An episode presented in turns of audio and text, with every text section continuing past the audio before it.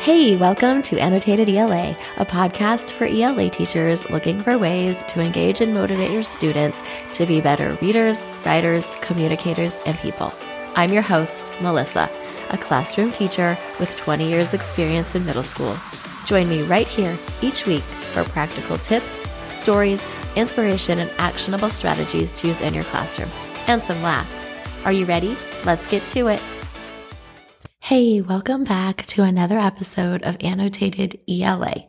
Today, we are diving in to three actionable steps that you can take to start conferencing with your students. I am so excited today and so glad you're here. It's going to be a fairly quick episode, and I'm hoping that these action steps are easy for you to implement and that they get you excited to continue conferring with your students or to start something new in the classroom. All right, so let's jump on in. The first action step is to write, write, write. I know I have said this in every episode so far that it is so important to find time daily or weekly to have students writing. It's so important. I can't emphasize it enough. If we are going to talk about writing, we have to have the writing to talk about. Find some of that precious class time to write. We have our students silent read, or at least we want to. It is important. It is part of teaching language arts, the reading and the writing, and the spending time doing it puts importance on it. And I have had all the principals under the sun who will agree or disagree with me giving my students 10 to 15 minutes at the end of class to read. But I also give them five or 10 minutes at the beginning of class to write because it's what we do in ELA. And I will defend that until the end.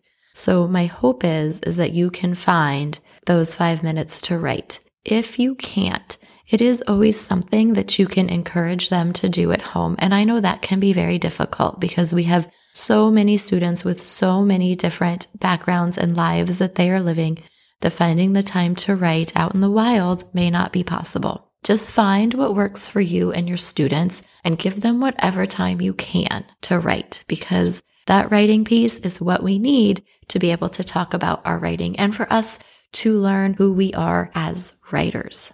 So step one is find that time to write, write, write and write with your students. Show them that it's important and that you engage in it as well. This leads to action step number two, track. Track your students. And this is not as creepy as it sounds. While they are writing a weekend, I get out my engagement tracker. You can grab this free tracker at annotatedela.com slash free, and I'll link it in the show notes. But it is a very simple chart with my students' names on it. I put it on paper and I stick it in my writing notebook so that they think I'm still writing with them. And I will mark down who is immediately engaged in the writing, who's sharpening pencils, who is fiddling with their notebook or looking around, or even taking a classroom field trip. This is valuable knowledge because one of the first things that I want to work on is their engagement with writing. And my reluctant writers are going to be reluctant to engage, and I want to seek them out as soon as I can. So, tracking their engagement. Two is tracking their strengths and their opportunities for growth. Generally, at the beginning of the year, my team gives just a baseline writing prompt and we get a quick glance at their writing. It varies from year to year. We generally give them some sort of persuasive or a response to literature writing prompt just to see where they're at with the writing. As a team and as a school, I have to track that data at the beginning because then we will continue to track their writing progress throughout the year so that I can monitor what they need and what we need to do enrichments on. There is a place for my school where we keep data. However, for my own personal use, I use a Google Sheet where I have tabs along the bottom for each class. And within those tabs in each class, I have a roster of the students. I use our rubric for that first writing prompt, and I have a drop down menu within each sheet that lists organization, development of ideas, engagement, punctuation and grammar, word choice, whatever it may be. And when I'm looking at their writing, I will pick one of the most important at the time skills or strategies that that student needs to work on.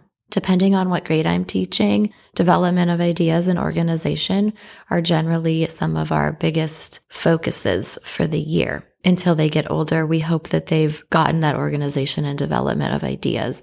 So if I'm doing that in sixth grade, maybe even in seventh grade, I'm really focusing at the beginning of the year on their engagement with the writing, their organization, and their development of ideas. And then I have a space where I can make a quick note about that topic. So if it's organization, what specifically about their organization? If it's about development of ideas, what specifically about their development of ideas? And again, we have a whole school rubric. And so I just use elements from each of those to make my notes. This tracker is invaluable for when I start to conference with students or pull small group or work with any of them on their writing at any time throughout the year. And a final way that I track students is when we do start meeting for writing conferences, I like to track who I met with and what the topic was. Especially for small group, I like to know the topic or the lesson that we covered with those students so that I don't forget. And those are very simple on paper, quick notes but it allows me to make sure that I am getting to meet with all my students. Both of those trackers, the Google Sheet and the simple individual and small group trackers, are resources that I have, and I will link where you can get them in the show notes if you're interested.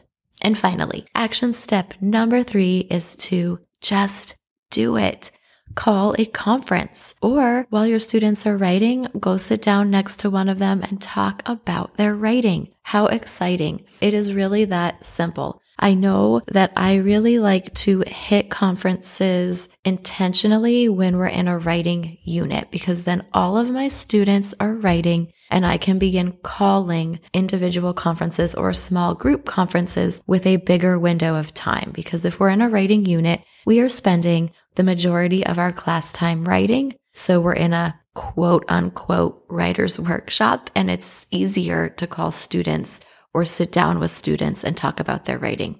But it doesn't have to be that big of a production.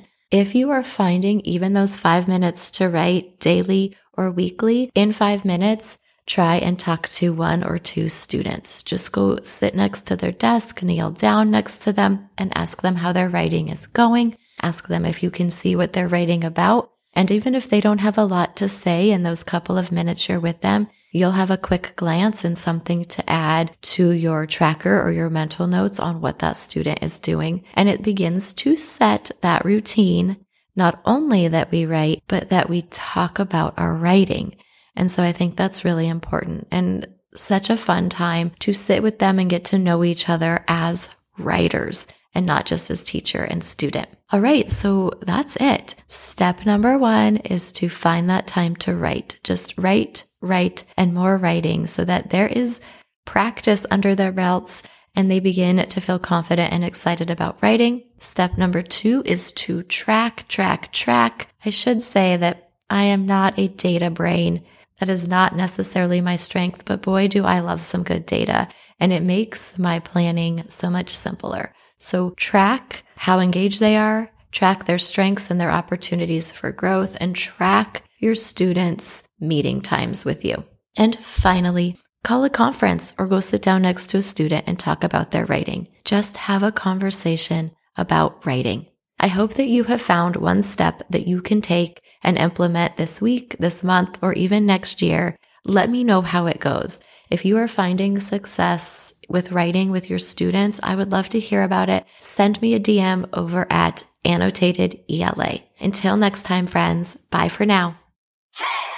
Thanks for hanging out with me and listening to today's episode.